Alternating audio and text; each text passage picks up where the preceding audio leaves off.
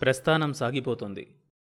మహాసముద్రాల్లో అంతర్లీనంగా జల ప్రవాహాలుంటాయని రొయ్యలు గుంపులు గుంపులుగా ఒకచోట నుంచి ఇంకో చోటకి వలసపోతూ ఉంటాయని ముందొక చోట ప్రస్తావించడం జరిగింది. కాలం అనే ప్రవాహంలో ఈ రొయ్యల ఎక్స్పోర్టర్ కూడా అలాగే పయనించసాగాడు. కుర్చీలో కూర్చొని పనులను నిర్వహించడం వేరు నిలబడి పనిచేయడం వేరు అన్న విషయం అతడికి తెలియక కాదు. కానీ దాన్ని గురించి అతడు ప్రస్తుతం ఆలోచించే స్థితిలో లేడు.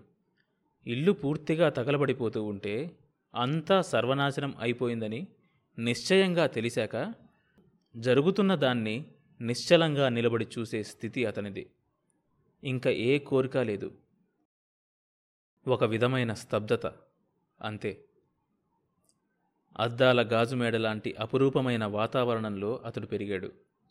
అకస్మాత్తుగా అది పగిలిపోయింది. ఆశ్చర్యం ఏమిటంటే అక్కడి నుంచి కింద పడినా అతడికి బాధగాలేదు బాధల్లా అతడితో ఏడడుగులు నడిచిన నేరానికి అతడితో కష్టాలనుభవిస్తున్న కాంతిమతి గురించి. భర్త ఒక బలహీనపు క్షణంలో చూపించిన నిర్లక్ష్యతే తమ ఈ స్థితికి కారణం అని ఆమెకు తెలుసు. కానీ దాన్ని ఆమె ఎందుకో క్షమించలేకపోతోంది. తప్పు చిన్నదా పెద్దదా అన్న విషయం తప్పును బట్టి కాక ఆ తప్పు వల్ల ఏర్పడే పరిణామాల బట్టి ఉంటుంది కాబోలు. కష్టాలు అనుభవిస్తున్న కొద్దీ అతడు చేసిన తప్పు పెరిగి పెద్దదై కళ్ళ ముందు విస్తృతంగా వ్యాపిస్తోంది. ఏ రోజో అది అగ్నిపర్వతంలా బ్రద్దలవ్వక తప్పదు. కష్టాలే మనిషిని సానబడతాయి. కష్టాల పట్ల కాంతిమతి మానసిక స్థితి ఇలా ఉంటే బాబు శరీర పరిస్థితి ఇంకోలా ఉంది. ఋతువుల మార్పుని శరీరం ఎలా అన్వయించుకోలేదో ఆర్థిక స్థితిలో మార్పుని అలాగే అన్వయించుకోలేదు. వేసవిలో ప్రిక్లీ హీట్తోనూ చలిలో వెచ్చని రాజాయి కింద ప్రకృతిని ఎదుర్కొన్న ఆ లేత శరీరం ఆ లేత శరీరం ఒక్కసారిగా బయటకొచ్చేసరికి తట్టుకోలేకపోయింది. డబ్బు లేకపోవడం కూడా ఒక్కోసారి మంచిదేనేమో. ధర్మామీటర్ ఉండి ఉంటే చాలు. శరీరం నూట నాలుగు చూపించి ఆ దురదృష్టవంతులైన దంపతుల్ని మరింత కంగారు పెట్టేది. శుభ్రంగా ఉన్నావు. ఏదైనా పని చేసుకోలేవా? చైతన్య నవ్వాడు. నేను అడుగుతోంది ధర్మం కాదండి. పని. అవతల వ్యక్తి గతుక్కుమని మాకే పని లేక చస్తుంటే నీ సొత ఏమిటయ్యా? వెళ్ళెళ్ళు. అని కసురుకున్నాడు. నా కొడుక్కి ఒళ్ళు జ్వరంతో కాలిపోతోంది. అవతలి మనిషి మొహం చిట్లించి ప్రతివాడికి ఏదో అలవాటైపోయి చిన్నపిల్లల పేరు చెప్పి పబ్బం గడుపుకోవడం అన్నాడు.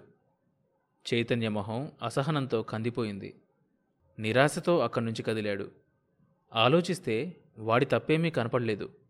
ఇలాంటి తిరస్కారాల్ని తనే అలవాటు చేసుకోవాలి. కాళ్ళీడ్చుకుంటూ ఊరి చివరికి వచ్చాడు కూలిపోవడానికి సిద్ధంగా ఉన్న సత్రం కప్పు కింద అరుగు మీద కూర్చొని కాంతిమతి భర్త కోసం ఎదురుచూస్తుంది. ఎలా ఉంది? అడిగాడు. ఆమె మాట్లాడలేదు. ఆమె ఒళ్ళో పడుకున్న బాబు ఒంటి మీద చెయ్యి వేసి చటుక్కున వెనక్కి తీసుకున్నాడు. పెనంలాగా కాలిపోతుంది ఒళ్ళు. నేను వెళ్ళినప్పటి నుంచి ఇలానే ఉందా? ఆమె తలూపింది. చైతన్య చూశాడు. ఒక మూల ఎవరో బొంత కప్పుకొని నిద్రపోతున్నారు. ఇంకో మూల ఇద్దరు బిచ్చగాళ్ళు వంట వండుకుంటున్నారు. గోడల మీద బొగ్గుతో గీచిన పిచ్చిబొమ్మలున్నాయి. అరుగు క్రింద మొక్కలు గుబురుగా పెరుగున్నాయి. పొద్దున్నుంచి చేయని ప్రయత్నం అంటూ లేదు. ఏం చేసినా ఏమీ దొరకలేదు అన్నాడు. ఆమె మాట్లాడలేదు. మళ్ళీ వర్షం వచ్చేటట్లుంది. దక్షిణం నుంచి ముసురుకుంటున్న మబ్బుల్ని చూస్తూ అన్నాడు. రెండు రోజుల నుంచి ఈ చల్లగాలికి వర్షానికి జ్వరం వచ్చి ఉంటుంది. ఆమె మాట్లాడలేదు. ఈ మౌనం అతడిని బాగా బాధపెడుతోంది విధి చేసిన దానికి తనెలా అపరాధి అవుతాడో అతడికి అర్థం కాలేదు. వచ్చేయటం తప్పు కాదని అతనికి తెలుసు. రాక చేసేది ఏమీ లేదని తెలుసు. కానీ ఆ నిజాన్ని ఆమెకెలా నచ్చచెప్పాలో తెలియటం లేదు.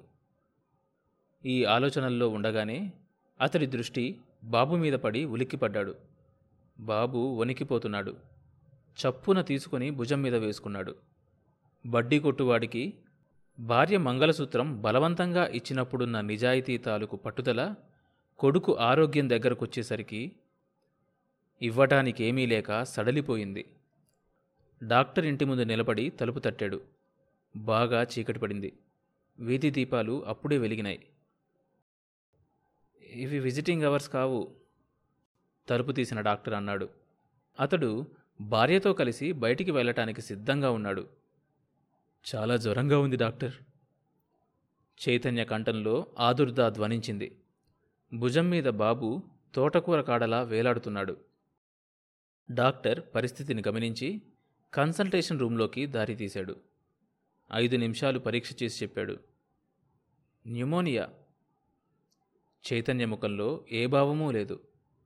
డాక్టర్ కాగితం మీద మూడు నాలుగు పేర్లు రాసి ఈ ఇంజక్షన్లు టాబ్లెట్లు తీసుకురా అర్జెంట్ అన్నాడు. చైతన్య ఆ కాగితం వైపు క్షణం చూసి నెమ్మదిగా తలెత్తాడు. మా దగ్గర డబ్బులు లేవు డాక్టర్ గారు. డాక్టర్ మొహంలో భావాలు వెంటనే మారిపోయాయి. అంటే కన్సల్టింగ్ ఫీజు కూడా లేదా? క్షమించండి డాక్టర్. చైతన్య మాత చైతన్య మాట పూర్తి కాకుండానే ఇడియట్ అని అరిచాడు డాక్టర్. పెద్ద డబ్బిచ్చేవాళ్ళాగా బయటికి వెళ్ళిపోయేవాడిని లోపలికి పిలుచుకొస్తావా? బిచ్చగాళ్ళకి ముష్టి వాళ్ళకి సేవ చేయడానికి ఇదేం ధర్మాస్పత్రి అనుకున్నావా? గెటౌట్ కోపంతో అతడి మొహం ఎర్రబడింది. బయటికి వెళ్ళాలన్న ఆత్రంతో ఉన్నాడు. మీ రుణం తప్పకుండా తీర్చుకుంటాను డాక్టర్. ఇప్పుడు మీ దగ్గరున్న మందేదైనా ఇవ్వండి. నా కొడుకును రక్షించండి. చేతులు నిలుముకుంటూ ప్రాధేయపడుతున్నాడు. వంగి కాళ్ళు స్పృశించడానికి కూడా సిద్ధంగా ఉన్నాడు. ఇలాంటి వాళ్ళని ఆ డాక్టర్ చాలామందిని చూశాడు. అతడు కదలకపోవడం చూసి బెదిరించాడు. వెళ్తావా? మా టైగర్ని పిలవమంటావా? చైతన్య గుండెల్లో ఎక్కడో ఆ మాట తాకింది. వంగి బాబును భుజం మీద వేసుకున్నాడు. ఈ గొడవకి లోపల నుంచి డాక్టర్ భార్య వచ్చింది. ఏమైందండి? ఏంటి ఆలస్యం? ఆమెకి ఇంగ్లీష్లో వివరించాడు. కొడుకుని తీసుకొచ్చి ఎగ్జామిన్ చేయమన్నాడు. వెదవ ఫోజు. మందులకే డబ్బు లేదట. These fellows have become more intelligent nowadays ఏం చూసుకొని అంత ధీమాగా లోపలికి వచ్చాడో వెళ్ళబోతున్న చైతన్య క్షణం ఆగి వెనక్కి తిరగకుండానే జవాబిచ్చాడు. ధీమాయ్య డాక్టర్ కనీసం డాక్టర్లలోనైనా మానవత్వం ఉంటుందన్న ధీమా. But you have destroyed my faith in total humanity itself let alone doctoring. దూరంగా ఎనిమిది కొట్టారు. తుంపర పడుతూనే ఉంది. కాంతిమతి ఒళ్ళో బాబు మూలుగుతున్నాడు. చైతన్య ఆందోళనగా అటే చూస్తున్నాడు. టెంపరేచర్ ఎంతుందో తెలియదు. దూరంగా కూర్చున్న బిచ్చగాళ్ళ పొయ్యిలో చితుకుల మంట కొద్దిగా వెలుగును ప్రసాదిస్తోంది. స్తంభానికి ఆనుకొని ఎవరో సాధువు తత్వం పాడుకుంటున్నాడు. ఊరికి ఉత్తరాన ఊరింకోటున్నది. ఆ ఊరికి పోయేటప్పుడు ఊరికే పోవాలి మనసా. వచ్చేపోయే యాత్రికులకి ఆరామం సత్రం లాంటి భూమి. పని పూర్తవగానే ఖాళీ చేయాలి. ఇంకో ఇద్దరు వచ్చి మరో మూల చేరారు. గోడకి ఆనుకొని శూన్యంలోకి చూస్తున్నాడు చైతన్య. వంట చేసుకుంటున్న ఇద్దరిలో ఒకడు లేచి చైతన్య దగ్గరగా వచ్చాడు. అన్నం వండుకోలేదా? చైతన్య తలెత్తి వెంటనే దించుకుంటూ అన్నాడు. ఇద్దరికి సరిపడా బియ్యం ఉన్నాయి కావాలా? పావలా ఇవ్వు చాలు. అంత వేదనలోనూ చైతన్యకి ఆశ్చర్యం వేసింది. అతడు బియ్యం అమ్ముతున్నందుకు కాదు బిచ్చగాడి దగ్గర ఉన్నంతైనా తన దగ్గర లేకపోయినందుకు. పావలా లేదు అన్నాడు చైతన్య. బియ్యము లేవు పావలా లేదు. పొద్దున్నుంచి ఎక్కడ కూర్చున్నారేమిటి? చైతన్యకి ప్రశ్న అర్థం కాలేదు. తలెత్తి చూశాడు. బిచ్చగాడు దాన్ని ఇంకోలా అర్థం చేసుకొని వివరిస్తూ సత్యనారాయణ కోవెల దగ్గర కూసుంటే డబ్బులు కొబ్బరి చెప్పులు దొరుకుతాయి. ఇంటింటికి తిరిగితే అన్నము బియ్యము దొరుకుతాయి. అయినా ఇద్దరున్నారు కదా. ఒకళ్ళు అది ఇంకొకళ్ళు ఇది చేసుకోవచ్చు అని సలహా ఇచ్చాడు. చైతన్య గుప్పట్లో కాంతి చెయ్యి వణికింది. అతడు తమ బట్టల వైపు చూసుకున్నాడు.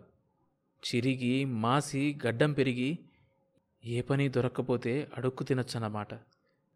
కనీసం ఆ అర్హతనిచ్చే ఆకారమైనా వచ్చింది. చాలు అనుకున్నాడు. మరేం చేస్తారిప్పుడు పస్తుంటారా చైతన్య మాట్లాడలేదు. బియ్యం ఇస్తా వండుకోండి. రేపు బియ్యం కానీ పావులా కానీ ఇచ్చేయండి అన్నాడు. రేపొద్దున ఇక్కడ ఉండం. బిచ్చగాడు ఈ సమాధానానికి తలగొక్కున్నాడు. పెద్ద సిక్కొచ్చి పడిందే నీతో? అంటూ వెళ్ళాడు. నిమిషం తరువాత ఓ చిన్న బియ్యం మూట చైతన్య ఒల్లో పడింది. తలెత్తి చూసేసరికి అదే బిచ్చగాడు.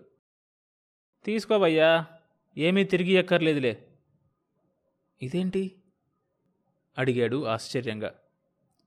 ఆడదాన్ని పస్తుంచుతావటయ్యా పోపో ఆ మూల మాకుండుంది వండుకోండి పోయి. కళ్ళనీరు గిర్రున తిరిగింది చైతన్యకి. ఆ ఆప్యాయతకు చలించిపోయాడతడు. రెండు చేతులతోనూ ఆ రెండు పిడికిళ్ళ బియ్యాన్ని భద్రంగా పట్టుకొని భార్యకందించాడు ఆమె అందుకోలేదు. శుష్కంగా నవ్వాడు. ఏంటి ఆలోచిస్తున్నావు కాంతి? అడుక్కునేవాడి దగ్గర అడుక్కునే స్థితికి జారిపోయిన నీ భర్త గురించా? డాక్టర్లో కనపడకుండా పోయిన మానవత్వం ఇక్కడ బిచ్చగాడిలో కనపడుతుందేంటా? అనా. పద. వెళ్ళి కొంచెం ఎంగిలిపడు. అప్పటి వరకు బిగబట్టి ఆపుకున్న ఏడుపు ఇక ఆపుకోలేకపోయింది. ఒక్కసారిగా బావురమని ఇక్కడ బాబుకి ఇలా ఉంటే తిండేలా సహిస్తోందండి మీకు? అంటూ రోధించసాగింది. ఆమె చేతికున్న మూటలోంచి తెల్లటి బియ్యపు గింజలు బాబు మీదకు జలజల రాలాయి. కన్నీటి చుక్కలతో తడిచి.